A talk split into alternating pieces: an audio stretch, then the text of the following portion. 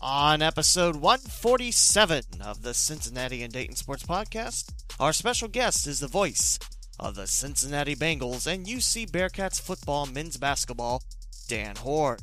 We'll talk cats, Bengals, Cincinnati, and more.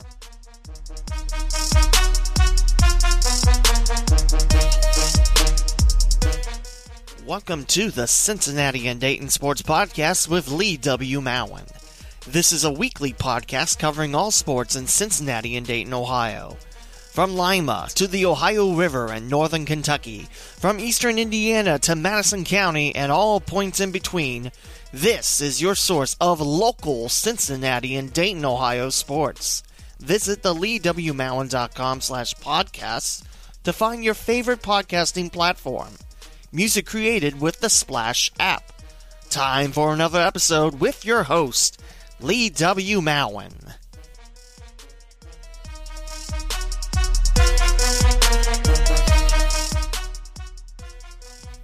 Before we begin episode 147, I'd like to point out there is an episode of the Pardon the Punctuation podcast, which also covers Cincinnati sports.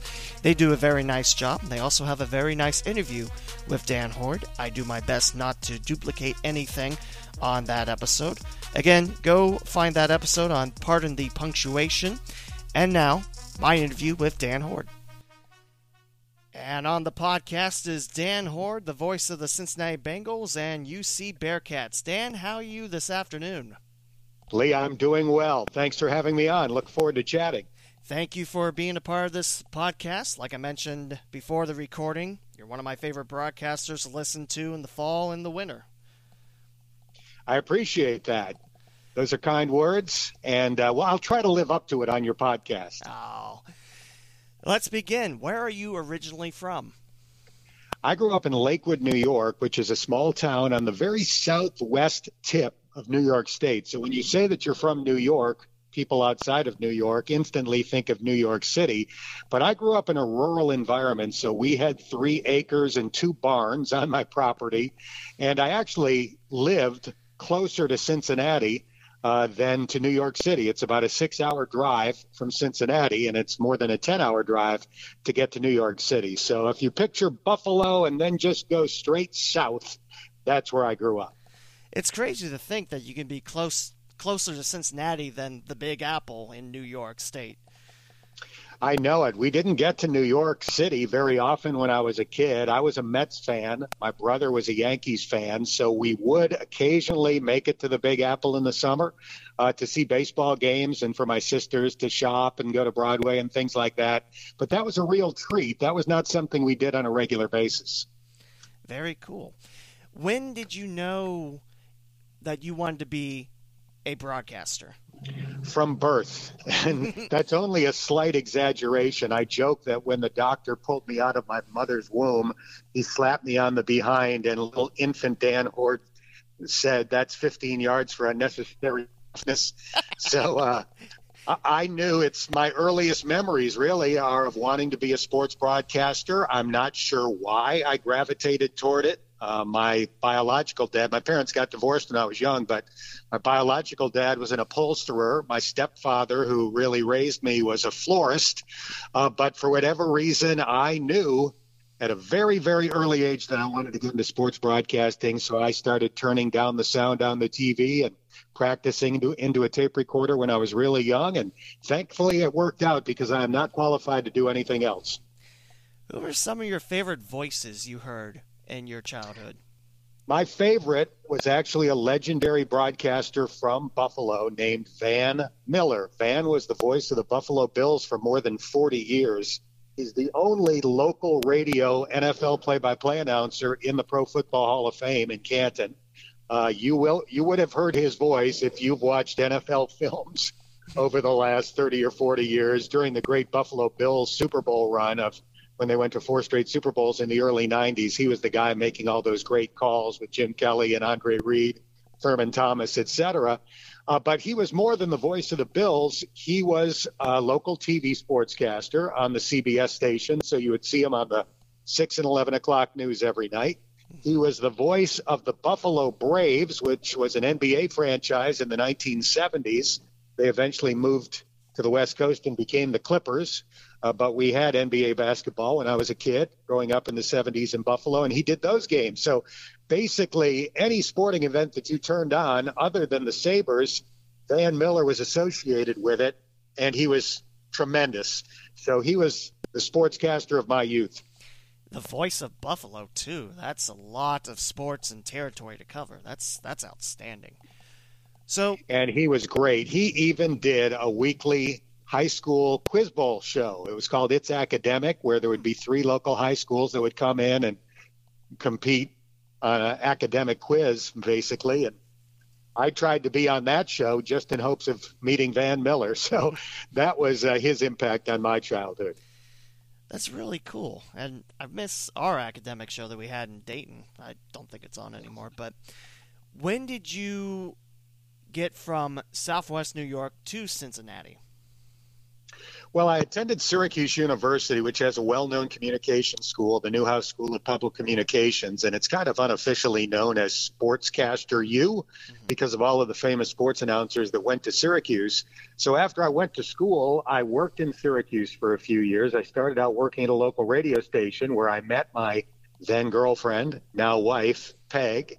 She also attended Syracuse and, and got into broadcasting uh, when her college days were over. So after we dated for a few years, she got a job working for Channel 12 in Cincinnati. I was working in Syracuse, she was working in Cincinnati, and I started looking for jobs in Cincinnati as a result, and eventually got hired at Fox 19 uh, to be on their 10 o'clock news and to broadcast the UC sporting events that they had at that time. So it was really uh, my my wife's fault or credit, depending on how you look at it, uh, that I wound up in Cincinnati.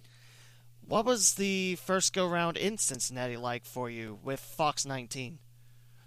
Well, I was lucky to join Fox 19 when I did uh, because they had the contract to broadcast any UC basketball game that was not on national TV. The rules were a little bit different back then. So that meant a lot of local telecasts on Fox 19. We would do anywhere from 12 to 15 games a year. And while we didn't get the very best games, they were on national TV. We did get some really, really good games, both home and away. And when I got there, Cincinnati was ranked number one in the country. And I did the games on Fox 19, Kenyon Martin's senior year uh, when they would have won the national championship, in my opinion, if he didn't break his leg in the conference tournament. So my timing for uh, doing those games on Fox 19 was extremely uh, fortunate. I, I got to see some great Bearcat basketball, and that eventually led to me becoming the radio voice of the team. It's a little bit sad nowadays that there's not as many or any local televised games like that because I know in the Dayton area we used to have uh, Dayton Flyers on Channel 7 and nowadays, it's really no such thing. Yeah, I think it's sad for a couple of reasons. Number one, that was an over the air TV package. So for people that didn't have cable, which back then was probably a significant number, uh, they were able to see a lot of uh, the UC basketball games on over the air TV. I think access to cable, whether you have it at home or can get it on your computer or go to a local sports bar, that's uh, pretty universal now. But I, I, do think there's something to be said for a local TV package because the announcers get to know the team so well, and and I think you don't get the same stories over and over again like you might from different national broadcasters because the local announcers tell a story and then the next game they tell a different story and the game after that they tell a different story. So I think you probably get uh, a variety of information if you have the same announcer for multiple games than you do by having a different crew uh, every single game. They're more likely to tell the same stories over and over again. Although, one nice thing is with so many platforms going online, you don't have to be locked in the Cincinnati area to be able to watch Bearcats basketball. Yeah, that's true. And a Bearcat fan living anywhere in the country or world now can see a significant portion of the schedule, if not all of it, on their TV or on their computer. So that part definitely is good. From 1995 onwards to now, what's changed in Cincinnati and at UC? Well, at UC, the campus itself you wouldn't recognize it from when I first got there to what it looks like now. They've done an unbelievable job, both on the academic side and the and the athletic side. But just looking in terms of athletics, they pumped 85 million dollars into Nippert Stadium, then turned around and pumped 86 into Fifth Third Arena, and they have two of the nicest on-campus facilities in the country. And they needed to do that. You need to have top-notch facilities to compete in college sports, and uh, they were willing to do what it took to keep Cincinnati as competitive as can possibly be, uh, being outside of one of the Power Five conferences. And I don't think anyone back in the day would think, hey, you know what go good in Nippert Stadium?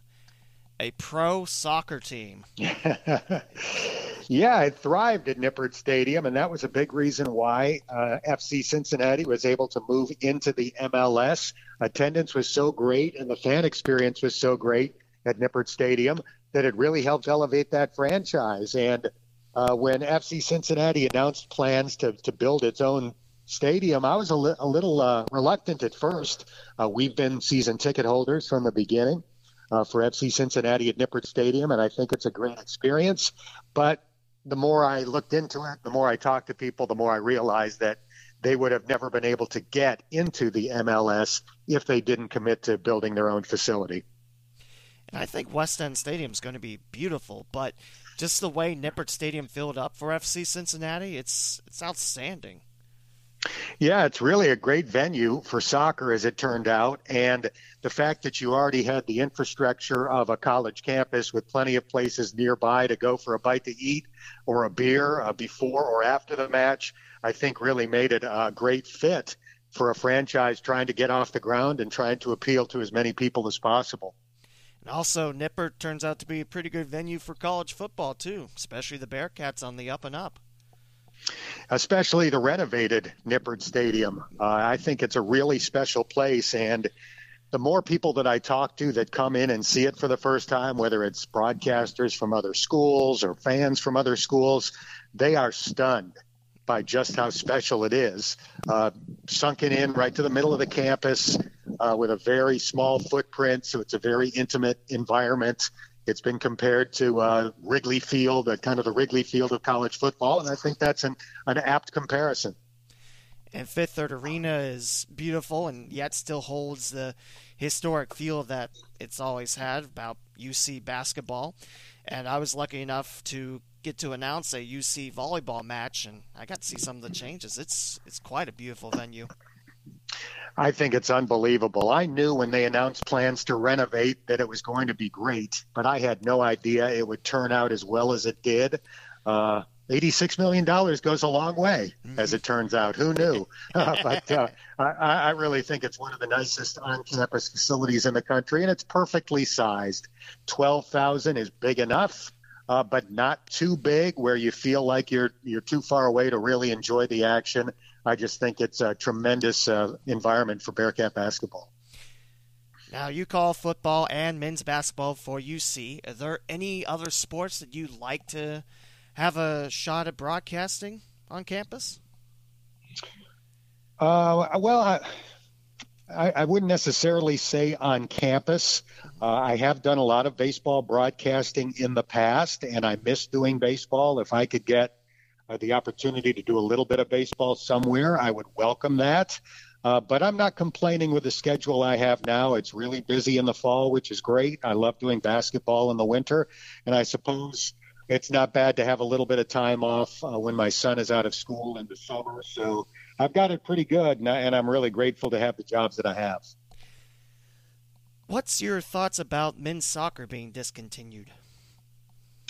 Well, I'm sad. I'm sad for the students that were already at Cincinnati anticipating having a full college career and playing for the Bearcats in that sport. Uh, I'm sad for the alums that did so much to build a great program and uh, build a, a, legacy of some outstanding teams and individuals over the years at the University of Cincinnati. But I also understand the realities. Unfortunately, right now you've got a big divide in college athletics between the so-called Power Five schools and everybody else. And what the Power Five really is is the money 5 mm-hmm. It's not that they're more powerful. It's not that their teams are better. It's that their TV contracts are better. So they get so much more money annually from TV than the schools outside of those conferences that it's hard to compete. You have to spend as much, uh, particularly in football and men's basketball, in terms of what you pay your coaches, how you travel, how you recruit. Uh, so those are very hefty bills to pay, but you don't have the TV money coming in that makes it easy to pay those bills. So unfortunately, you have to take a really hard look at uh, what you're doing with your entire athletic department. And at Cincinnati, unfortunately, they had to make the, the difficult decision to no longer field a team in men's soccer. It is a sad situation. Uh, at Wright State, UC and uh, the Raiders were always a great series to announce, and I'll miss that. But I understand that it's it's it's sad. It's it's but it's business too. So it is, and you know, I'll remain hopeful that Cincinnati at some point will be in one of those money conferences. I think the next time that there's realignment, uh, whenever that turns out to be, I think Cincinnati stands a very good chance of being plucked. Uh, by one of the leagues that is pulling in those huge TV dollars. And if and when that happens, maybe they will have the uh, financial wherewithal to bring back men's soccer. I would never rule that out. If you were in charge of getting UC to one of the big conferences, which one would you pick? Well, ideally the Big Ten, but that's I don't think that's realistic because I don't think Ohio State would ever allow it. Mm-hmm. Uh, you can't be too picky when you're on the outside looking in.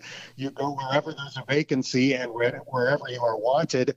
I think the ACC would be a tremendous fit because you have natural rivals in that league like Louisville and Pittsburgh. Uh, the Big 12 is the one that's probably the most realistic because they have 10 schools in a team that, or in a league that's named the Big 12. so at some point you would think that, that maybe they would get back to having 12 or even more than that.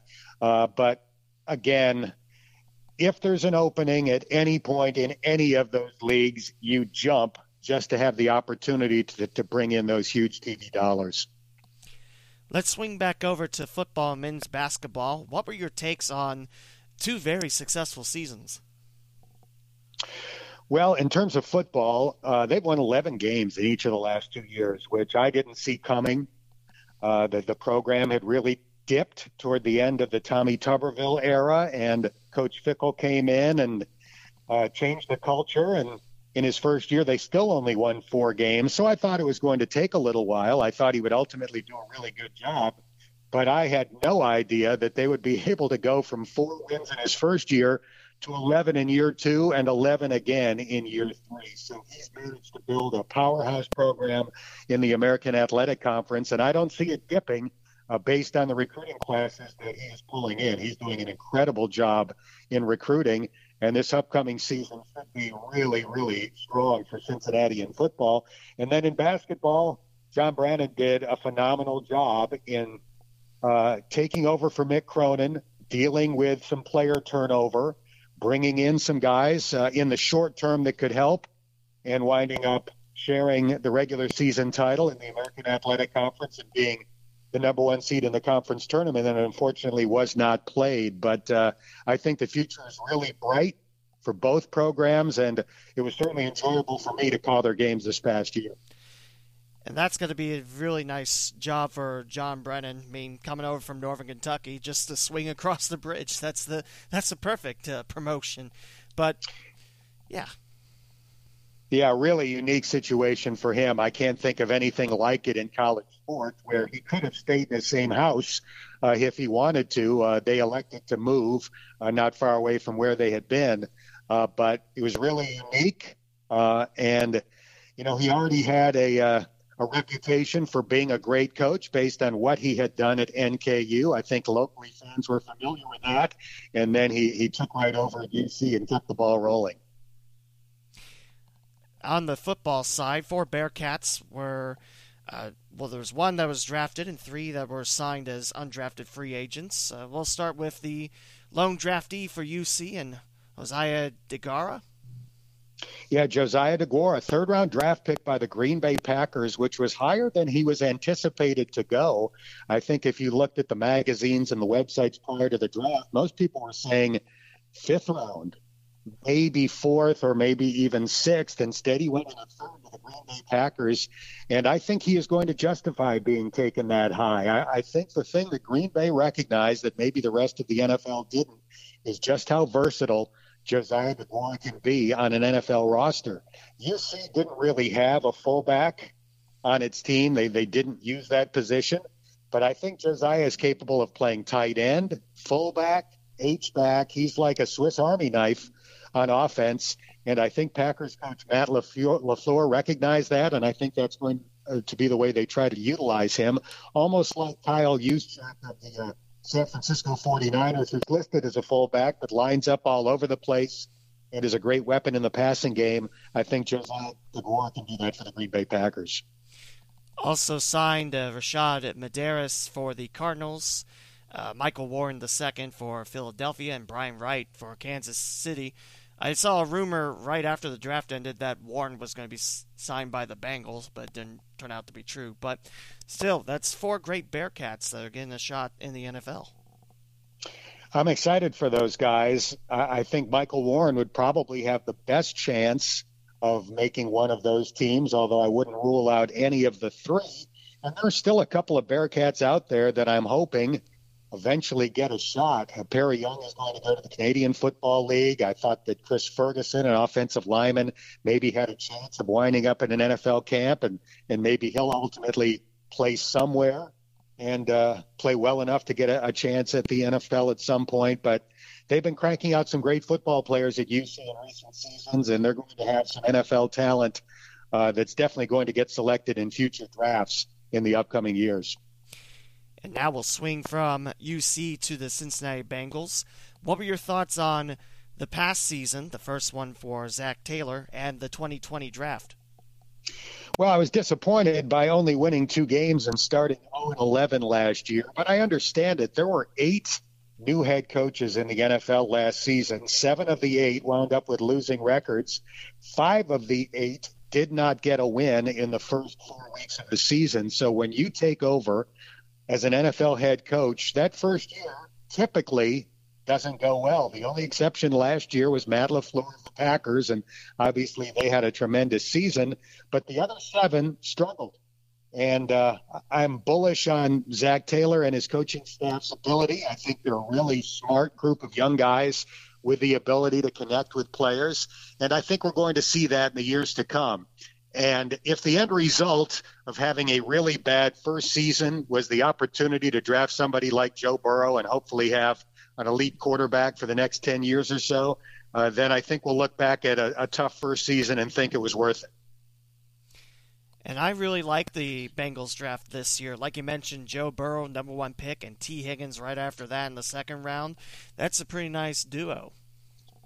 That's a great one two punch. I think they'll be working together for a long time in Cincinnati, much like Andy Dalton and A.J. Green did.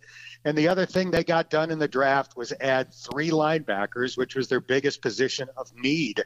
And I, am not sure which of the three guys is going to materialize as the best. As the best, but I do think when you look at Logan Wilson, Akeem uh, Davis Gaither, and uh, Markus Bailey out of Purdue that at least one of the three is going to turn out to be an excellent NFL linebacker. And in this day and age, you generally only play two linebackers now. It's it's not like it used to be.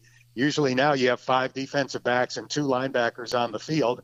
And uh, if out of those three they wind up with at least one really good NFL linebacker, they will have gone a long way toward fixing their biggest uh, area of need. And something you tweeted after the draft, the Bengals' seven picks, six of those were captains of their football squad. That's correct. And the only one of the seven draft picks that was not a captain was Tee Higgins, and he left Clemson with one year of eligibility left. So, had he stayed for his senior year, I think there's probably a pretty good chance that he would have been a captain. Uh, the Bengals made the point after the draft that they weren't just trying to take good guys, nice guys. Uh, they didn't take these guys strictly because they are captains. They took them mostly because they're great football players. But if you combi- com- combine uh, being a great football player with being a great leader, that's what you're looking for. And I think uh, hopefully they succeeded with this year's draft. Dan, what is it like to be the voice of an NFL team? It's the dream of a lifetime. When I was a kid, my ambition was to become a Major League Baseball play by play announcer. And it didn't play out that way, but I am a major league announcer in a different sport. And I, I realize how lucky I am. There are only 32 people that have that job, being the radio play by play announcer for an NFL team. And when you think of it in those terms, it's like becoming a player.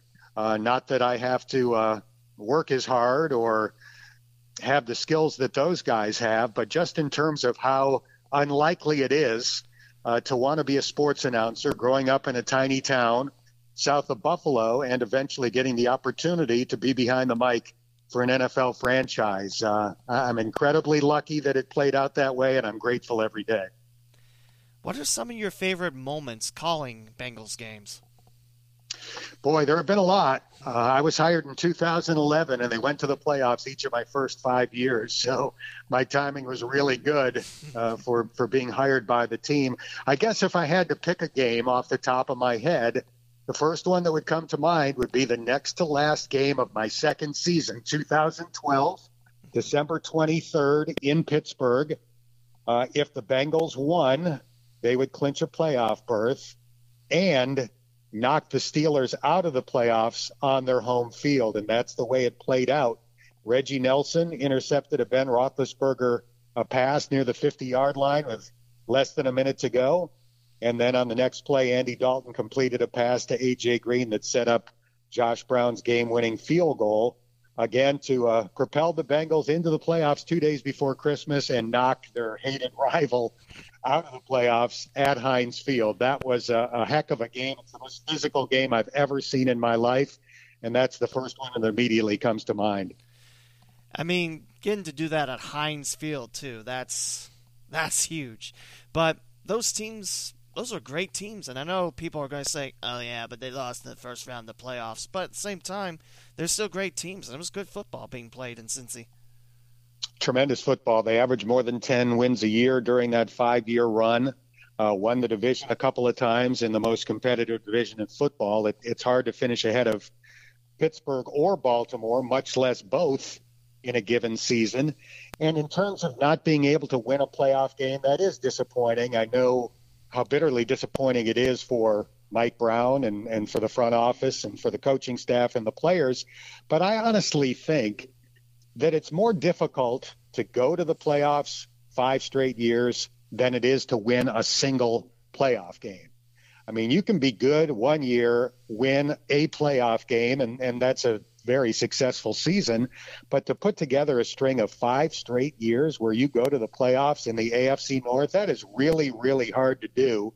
It's almost like people slamming the Buffalo Bills for losing the Super Bowl four straight times. Well, it's so difficult to get there once, much less four times in a row. That's an unbelievable achievement and probably a greater achievement than winning one Super Bowl, as much as you'd like to have a, a Lombardi trophy in the trophy case. Let me ask you, and I think I know the answer to this already. Most heartbreaking moment as the voice of the Bengals. You do know it already. it was the 2015 playoff loss to the Pittsburgh Steelers. If you go back to the end of that game, they trailed 15 nothing going to the fourth quarter. They rallied with A.J. McCarron at quarterback and, and took a one point lead.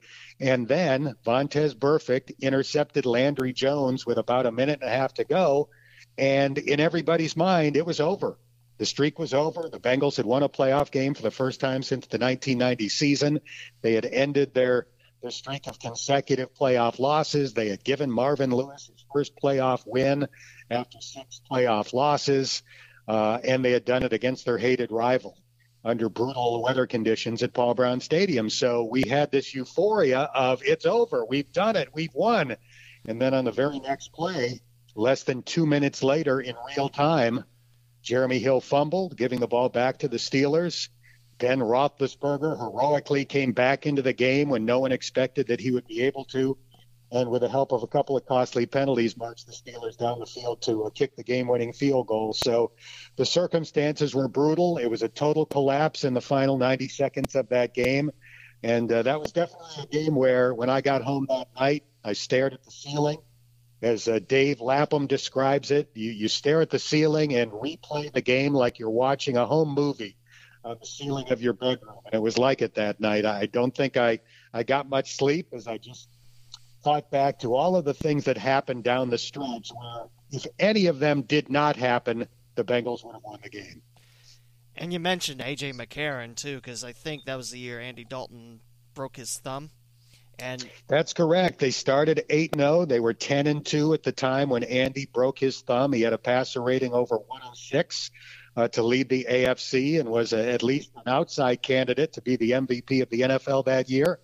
And AJ McCarron came in and he did a solid job. Now they they scored about seven fewer points per game when AJ was the quarterback compared to when Andy was the quarterback. So the offense wasn't as good, but all things considered, he did a really good job.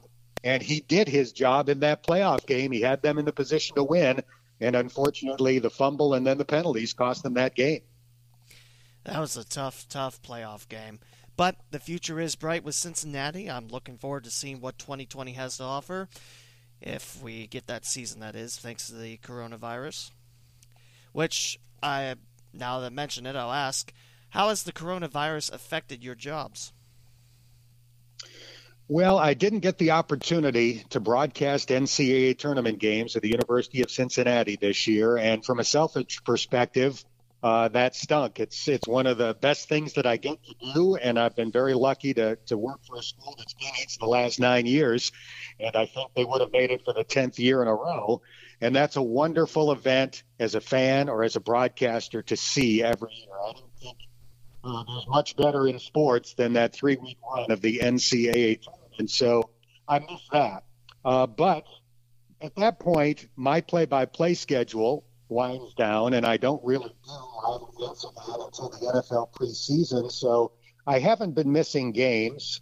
Uh, in recent years, I've done a lot of fill-in work on the Reds pregame and postgame show on Fox Sports Ohio. So any sort of fill-in work associated with the Reds, whether it could have been on uh, TV or radio or anything like that, I would have loved to have been able to do. And and I missed baseball desperately as a baseball fan.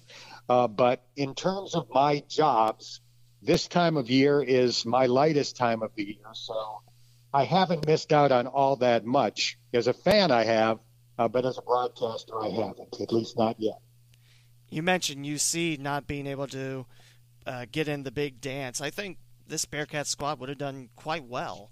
And this Reds team, of all the signings they did in the offseason, I think this would have been the year to get back in the playoffs. But maybe we'll have baseball in July. What's your take on that?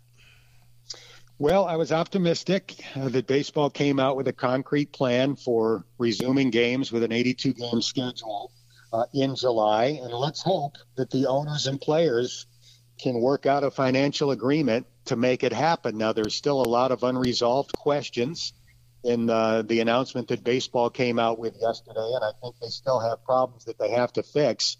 But I am cautiously optimistic that we will have some form of Major League Baseball beginning in July. And, and I agree with you. I think the Reds were the team to beat in their division. And one of the nice things about the proposal that came out is that they would still be competing in their division for a playoff spot. They would not be lumped into a, a, a completely different coronavirus division uh, with teams that are, you know, based on spring training locations or anything like that. They would still be competing against the Cubs, the Brewers, the Cardinals, the Pirates uh, for a spot in the postseason. And based on what they did in the offseason, I really think they were the team to beat. Now, something you've done on social media is hashtag Hoard makes the call. What's that about?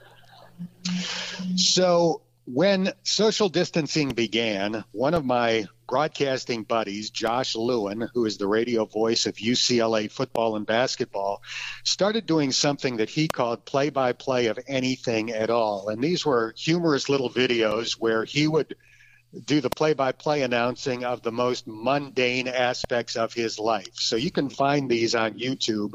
Again, he called it play by play of anything at all. And he would describe things like a palm tree swaying in the breeze and do a very detailed play by play or play by play of himself taking the dishes out of the dishwasher and stacking them in the cupboard. and they were really funny. He did a great job with it. Uh, Joe Buck from Fox Sports eventually kind of took the idea and, and tried to do something similar. Uh, but I think Josh Lewin did it first and, and did it better, quite honestly. So I saw that and thought that was a great idea. And then another friend of mine, Jason Benetti, who is the TV announcer for the Chicago White Sox, and he also does a lot of college football and basketball on ESPN. He started doing something on Twitter where he basically reads letters from people, and these are not letters that are specifically sent to him, addressed to him.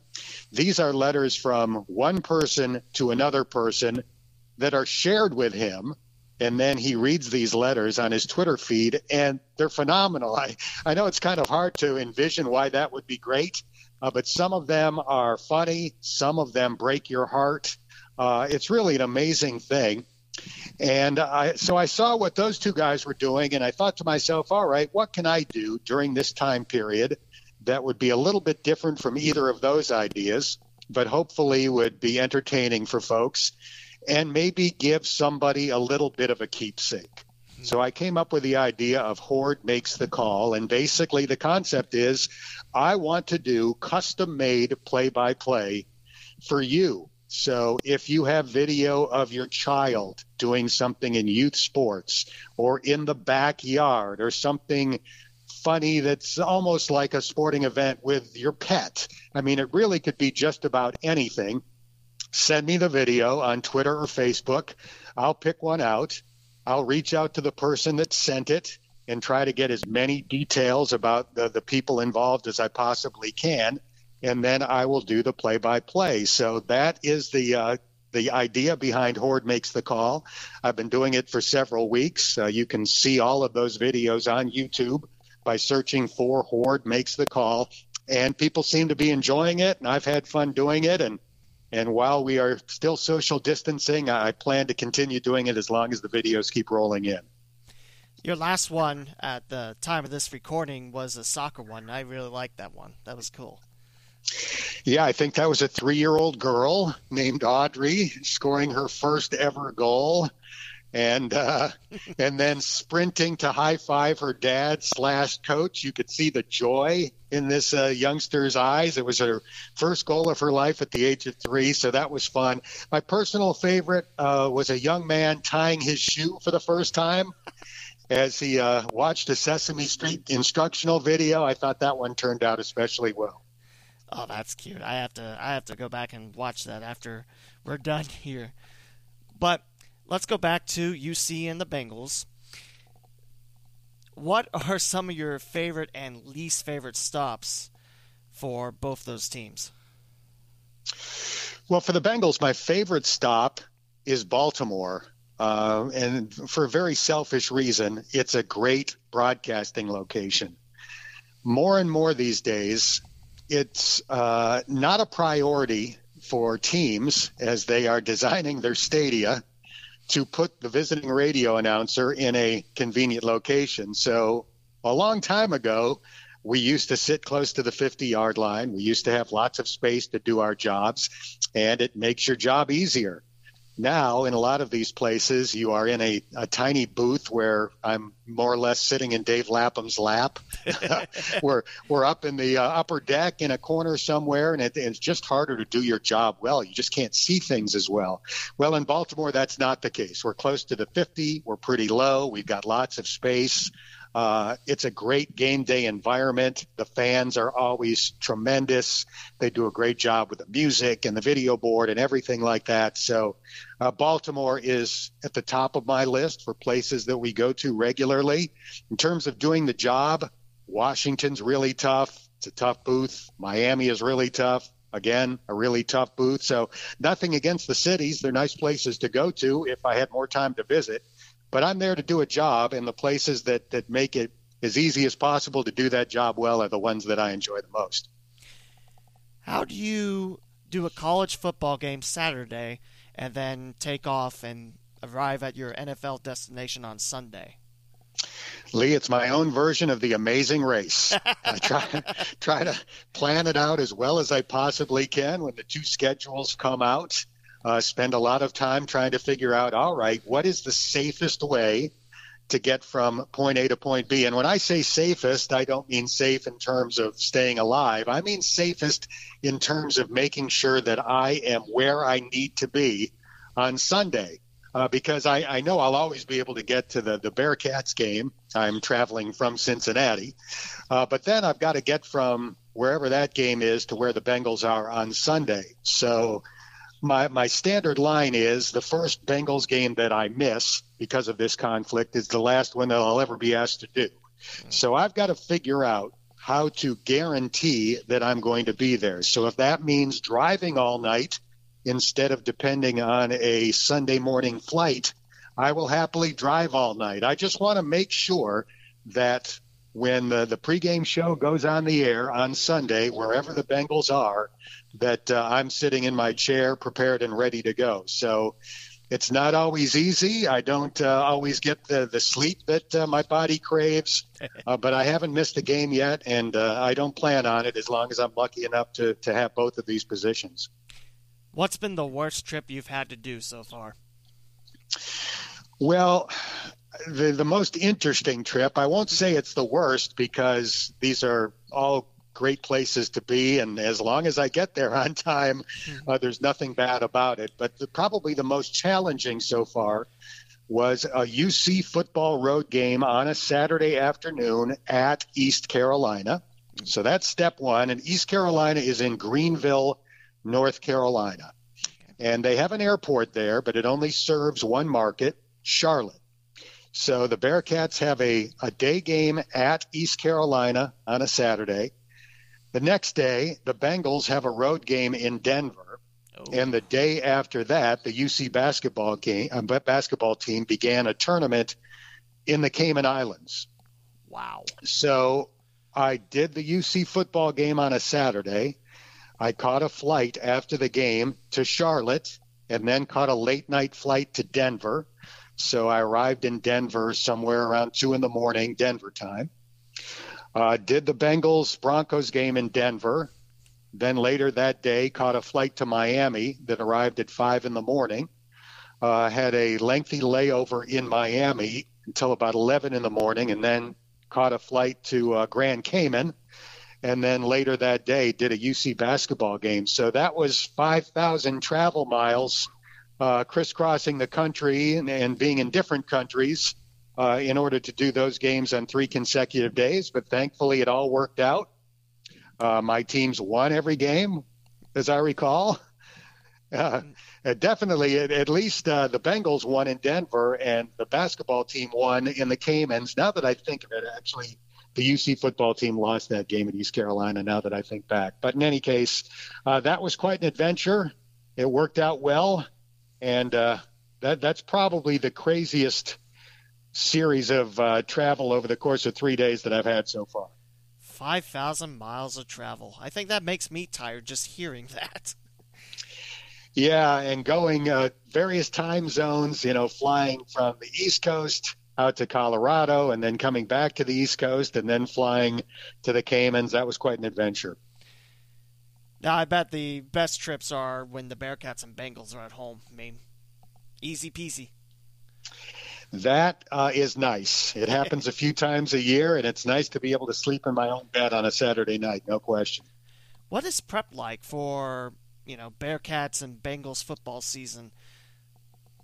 I compare it to uh, studying for two final exams a week.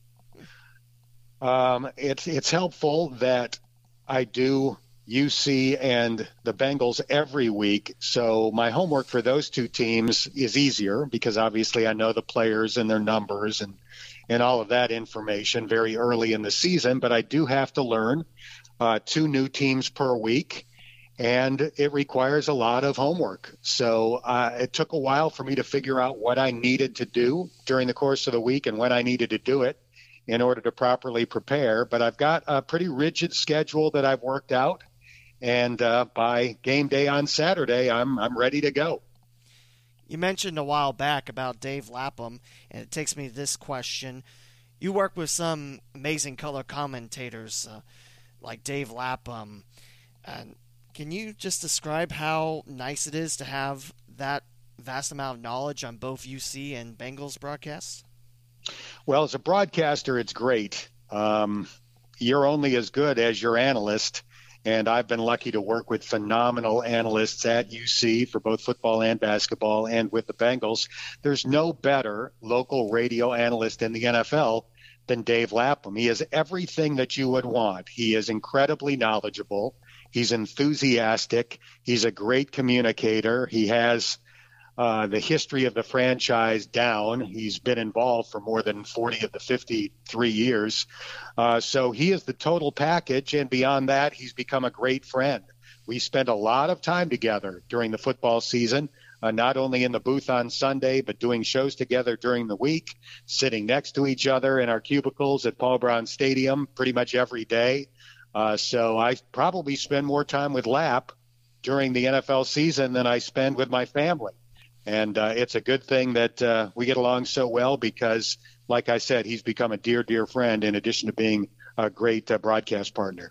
It's also very intelligent, too. When I listen to the Bengals games on radio, I do learn a lot from Dave, and that helps me on my football broadcast as well. So I always, I always appreciate that. He is. He's really smart. He got admitted to Harvard uh, but chose to go to Syracuse instead. So we both attended Syracuse about 10 years apart. Uh, but he is an extremely well read, uh, smart person on a wide variety of topics. And I think that's apparent when you listen to him. He, he not only knows his football, uh, but you can tell by his vocabulary and his, his references to, to literature and just about anything else uh, that he is a highly intelligent person. I was listening to uh, the pardon the punctuation episode with you in it, and I love the story about him spelling out turd. That's probably one of my favorite stories I've ever heard. Why'd you make me spell it? Uh, do you yeah. Have, do you have any other stories about Dave Lapham? Uh, I have a lot of stories about Dave Lapham. The great thing about Lap is that he's the best storyteller that I know. Uh, you can bring up just about any player that has played in the Bengals history, and Lap will have a story about that player. Some some of my favorite Dave Lapham stories are not necessarily stories involving me and him, uh, but stories that he tells about his playing career or uh, guys that played for the Bengals during his broadcasting career. He tells a tremendous story from his playing days about the most serious concussion that he ever sustained uh, I think they were playing the Cleveland Browns at the time. Uh, the Bengals quarterback threw an interception, and so Lap is trying to make the tackle as the uh, guy that picked off the pass is running back in his direction. So he's closing in on this guy, and he got blindsided. He took a knee to the helmet, and he is, you know, completely concussed. He has no idea basically where he is. Uh, but back then, if you could com- if you could pass the very simple concussion test that they had at the time, which might which might have been as simple as, you know, where are we? Cleveland. All right, good. You can go back in the game. Uh, you would go back in the game. So he did, and he plays out this game, and he really has very vague memories about the rest of the game. So uh, they finish the game. He's in the shower afterward, and Anthony Munoz says, "Hey, Lap, I, have got to ask you about some of those calls you were making on the offensive line. Uh, were those dummy calls? Because you know those weren't even plays that we have in our offense. And uh, and Lap said, you know, really, I, I have no idea what you're talking about. I may have been calling out high school plays for all I know, uh, because I, I really have very little memory about the, the second half of the game. And then the, the trainer for the team at the time says, uh, Lap, when you get home tonight, I want you to have your wife, Lynn, wake you up every hour during the course of the night. And Lap says to the trainer, Well, you know, why would I do that? And the trainer said, Well, you know, you've sustained a very serious concussion. And uh, if, you know, if you have trouble waking up during the course of the night, that would not be good. and Lap more or less says, Well, then why did you put me back in the game? If it's, you know, if I have to be woken up every hour during the course of the night or my health could be in jeopardy. Uh, but thankfully, it was uh, you know, it was serious, but not so serious that he had any sort of long term uh, effects. And uh, that's one of my favorite Dave Lapham stories, the story of his most his most severe concussion. What are some of your favorite things about Cincinnati?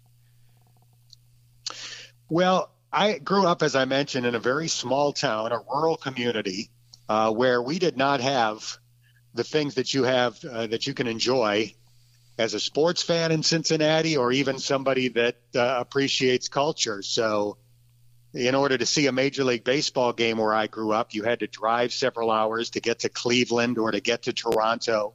In order to see an NFL game, you had to drive to Buffalo, and, th- and those were not easy things to do. So, as a, a sports lover with a 14 year old son who loves sports, to be able to hop in our car and drive 15 minutes, find a parking spot, and go to a Cincinnati Reds game, or for Sam and my wife to go to a Bengals game when I'm in the booth, uh, that is awesome. Uh, we have season tickets to FC Cincinnati, as I mentioned. We have season tickets to the uh, Broadway series uh, in Cincinnati, so my wife and I can enjoy these great shows that that come into town, and, and we love to go to the great restaurants in Cincinnati and all of that. So uh, to have all of that such a short drive away is wonderful. Um, I didn't know that much about Cincinnati until my wife got a job here first, and then I moved here. But it's a incredible city. It's a great place to raise our son, and uh, I just feel blessed that that fate brought me here uh, because it was fate. I mean, first my uh, girlfriend gets a job here, then I'm lucky enough to get a job here, and then that leads to bigger and better jobs here. And uh, we don't plan on moving. I, I love living here, and I love the jobs that I have. So uh, we're blessed to live here. What would you like to see in the future Cincinnati for sports and media wise? Well, from a selfish perspective, I would love to see the University of Cincinnati wind up in one of those money conferences that we talked about earlier. I think that that's uh, important for the financial health of the university as it pertains to athletics. And I would like to see UC have the opportunity to compete uh, to win national championships in football, which is easier to do in, in one of those money leagues. Although, if college football expands to an eight team playoff, which I think is probably inevitable, and one of those eight spots goes to one of the schools outside of the money conferences, then I do think UC will have a very legitimate path to potentially compete for a national championship, uh, which would be great. Uh, but that would be at the, the, top of my list of things that I would like to see for Cincinnati sports uh, going forward. And in terms of uh, broadcasting or media, I just look forward to seeing, you know, more and more talented people come into this market and thrive here. Uh, since I've been working here, there have been a lot of great sports broadcasters that have uh, been here, and and many continue to work here. I feel lucky to have uh, gotten to know Marty Brennaman as well as I know him uh, during the course of his broadcasting career. And uh, you know, one of the great things about our business is is meeting other people that have a passion for it and are really good at it. And uh, I enjoy having those friendships from working here. Now, there's something that I won't be able to ask any of my future guests down the line. You were in The Simpsons in the episode Dancing Homer. How did that happen? Well, there was a character named for me in that episode. I do not appear in the episode, it's not my voice. But a friend of mine that I used to broadcast minor league baseball games with wrote the episode. It's in season two of The Simpsons, where Homer becomes the mascot for the local minor league baseball team. And during the episode, there is a local minor league announcer. You hear some of his play by play from the booth. And when he sa- signs on, he says the name Dan Hoard. So that show obviously has been in syndication now for many years, and those repeats are on night after night after night somewhere. And inevitably, at some point during the course of the year, I'll get a call out of the blue from somebody who will say, Hey, I don't know if you know this, but I was watching The Simpsons tonight and they said your name. so, uh, yes, I am aware of that. And uh, that's been the case for a long time. And, and I do get a kick out of uh, hearing, getting those phone calls and text messages from people, even though that episode now I think is probably 30 years old. It's one of the first few seasons of it, isn't it? It's uh, season two. Wow. So that show has been on the air since the 1980s. Uh, so it's been a long, long time. That's one of the great things about uh, having an animated series. The characters never have to age. So uh, Bart is the same age now as he was then. And uh, that's allowed that uh, show to be successful for much longer than a normal show can, can sustain itself and your friend got to voice the character named after you and help get you into that episode. That's that's a really cool story. Yeah, it's great. And uh, that friend, Ken Levine, has had a hugely successful career as a Hollywood screenwriter. Before I got to know Ken, he had written for MASH and Cheers.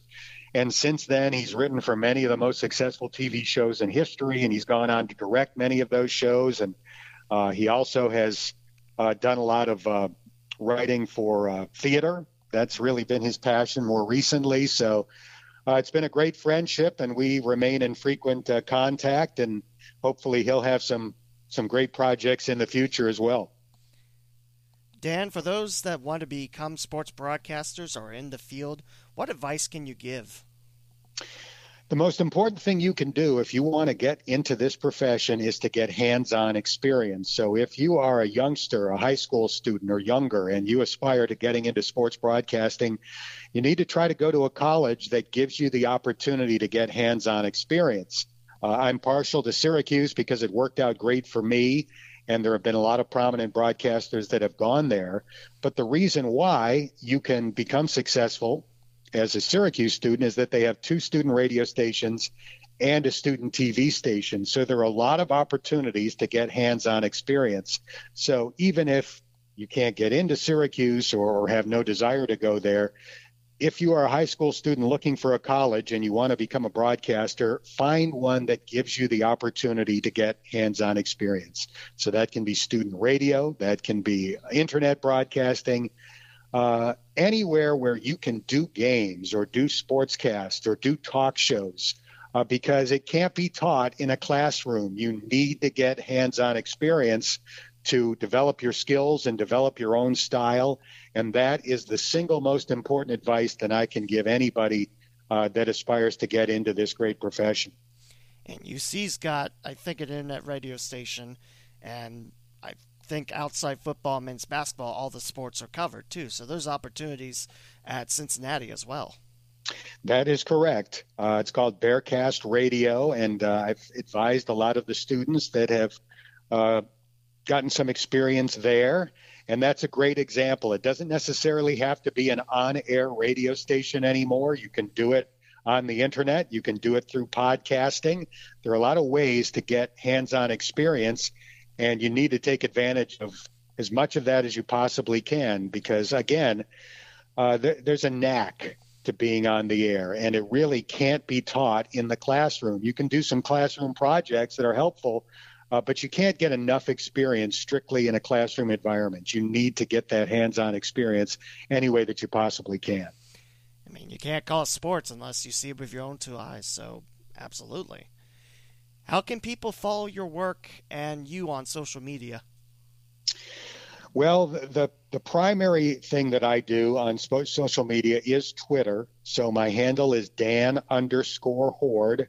Uh, I am on Facebook as well. You can find me easily by, easily by searching for Dan Hoard, and I do have an Instagram account. Uh, although I don't engage a lot on Instagram, uh, but I am on Twitter frequently. I have quite a few followers, so that would be the number one way to reach me. And again, it is Dan underscore Hoard H O A R D. Dan, thanks for your time today. It's it's been a real pleasure having you aboard. And you got any final thoughts before we wrap up this episode? Uh, not really, but I enjoyed it as well, Lee. Great questions, uh, great uh, interacting with you, and uh, best of luck going forward with uh, your career. Thank you, Dan. I appreciate that.